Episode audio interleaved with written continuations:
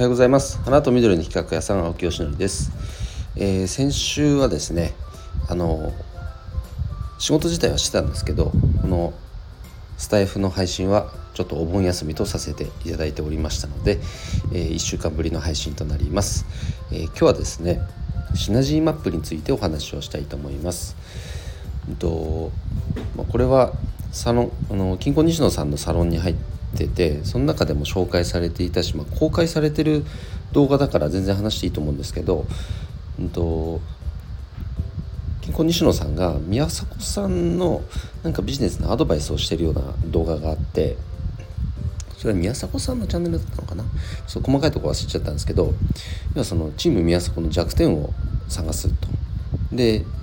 いろいろ活動されてるので、えっと、それぞれの活動が点になってないですかとシナジーマップかけてますか？っていう話だったんですね。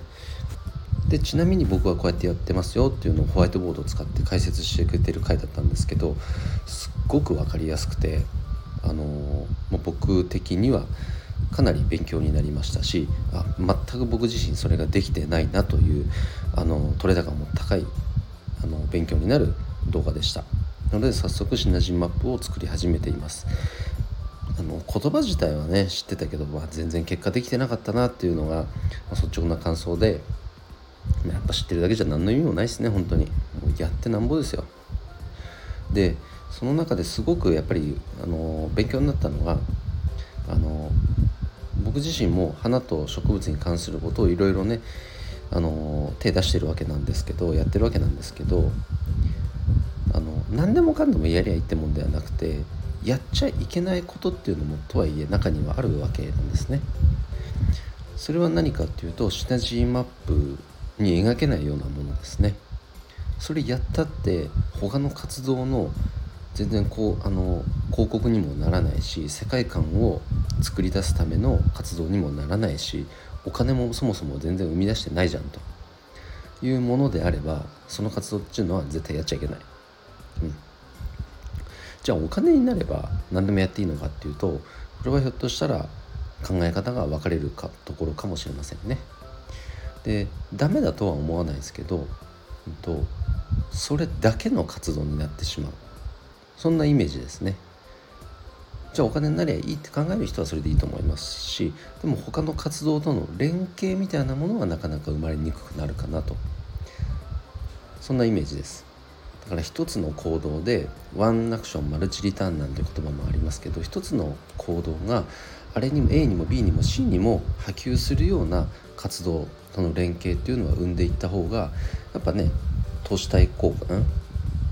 えっとまあ、時間のね効率がいいわけじゃないですか。でもお金になるからといって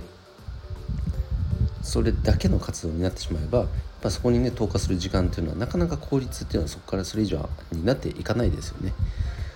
そうならないためにじゃあシナジーマップっていうのを書いてみましょうというのが、まあ、その動画で言ってることだったんですけどすごく分かりやすかったです。なので僕自身も今やってるプロジェクトとかプロジェクト以外にも例えば日々やってるねブログとか SNS の発信とかそういったことも含めて全部、えー、今書き出してみて項目として何があるのかね。じゃあそれぞれの行動っていうのはどこに紐づいているものなのかというのを全て1枚のこのマップにするということですね。非常にこれは大事だなと思いました。で一旦それが完成したらもちろんそのクオリティを高めていくことはもちろんですけどじゃあ次新たにまたじゃあ何かね仕掛けようと思った時にはやっぱりそのシナジーマップの中に落とし込めるかどうかで判断する。そのこのベースとなるものはやっぱ持っていないとなんか方向性がずれていってしまうなという気がしています。いやすごいですね。